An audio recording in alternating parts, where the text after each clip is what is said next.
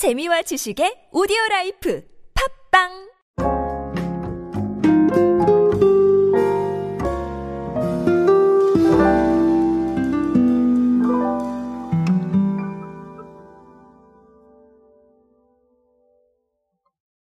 요즘은 매장 하나를 만들어도 예전에는 그쵸 오프라인 매장이 기준이었지만 사실 지금은 오프라인 매장이 무조건 기준은 아닌 것 같아요. 물론 어떤 상업적인 수익을 내기 위해서는 오프라인 매장이 없을 수는 없겠지만 어, 그 이외의 매장들이 마케팅을 이끌고 있습니다. 아마 제가 지금까지 말씀드린 것만 들어보셔도 아 무슨 얘기를 하려고 하는구나 라고 알아채신 분들이 많을 것 같은데요.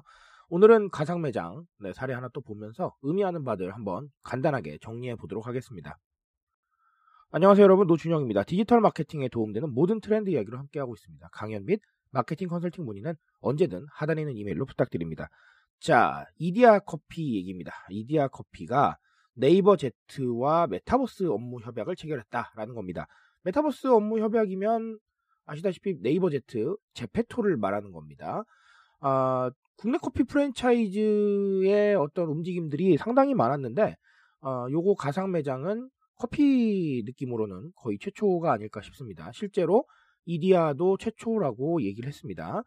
어, 네이버 제트가 운영하고 있는 제페토에 대해서는 너무 잘 알고 계실 테니까요. 제가 뭐 더 설명을 드릴 필요가 없을 것 같고요.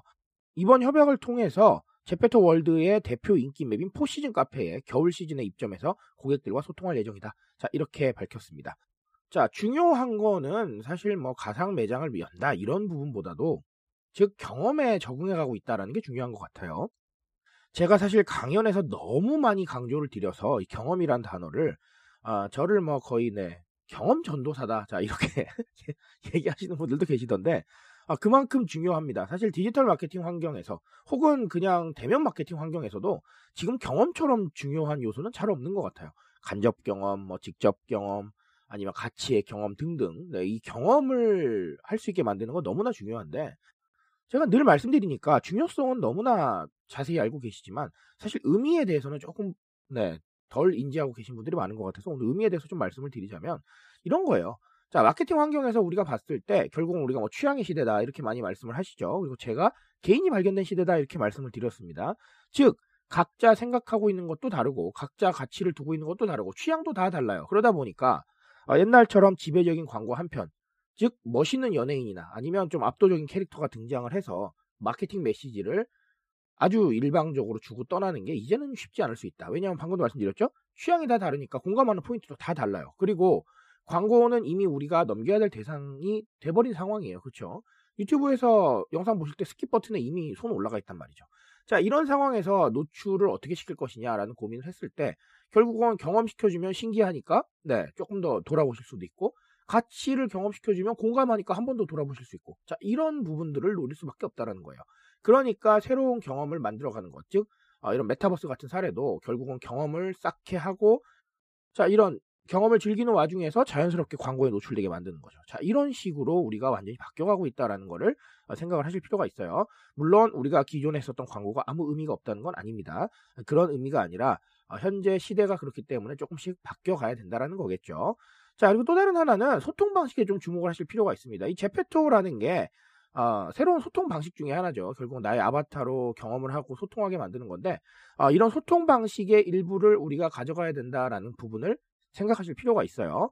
즉 마케팅으로 인해서 우리가 하는 활동들이 이런 소통 방식을 반영할 수 있다면 너무나 좋겠죠. 제가 얼마 전에 한번 말씀을 드린 적이 있었는데 어, 우리가 신기한 거나 funsumer나 이런 쪽에 집중하는 이유는 그런 게 대화거리가 되기 때문이에요. 새로운 것들이 나오고 인증을 하게 되면 어 이런 것도 있었니? 라는 이런 부분들 때문에 대화의 재료가 되기 때문에 소통을 이끌어주는 방식이 되는 거죠. 자 이렇게 소통의 중심에 들어가야 우리가 viral이 될 수 있다는 거를 지금 뉴미디어 환경에서는 반드시 주목을 하실 필요가 있어요. 아무리 얘기해달라고 해도 해줍니까? 안 해줄 거예요. 그러니까 어, 얘기거리가 되게 우리가 만들어야 되는 겁니다. 무슨 말인지 아시겠죠?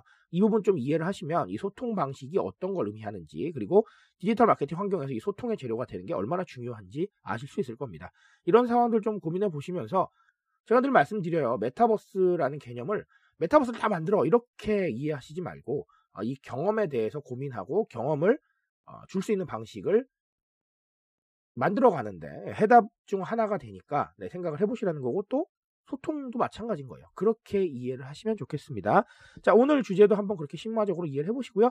언제나 말씀드리죠. 네, 이해가 조금 더 필요하실 때는 네, 저 불러주시면 좋은 강연으로 또 말씀을 한번 드리도록 하겠습니다. 오늘 제가 말씀드릴 수 있는 건 여기까지만 하도록 하겠습니다.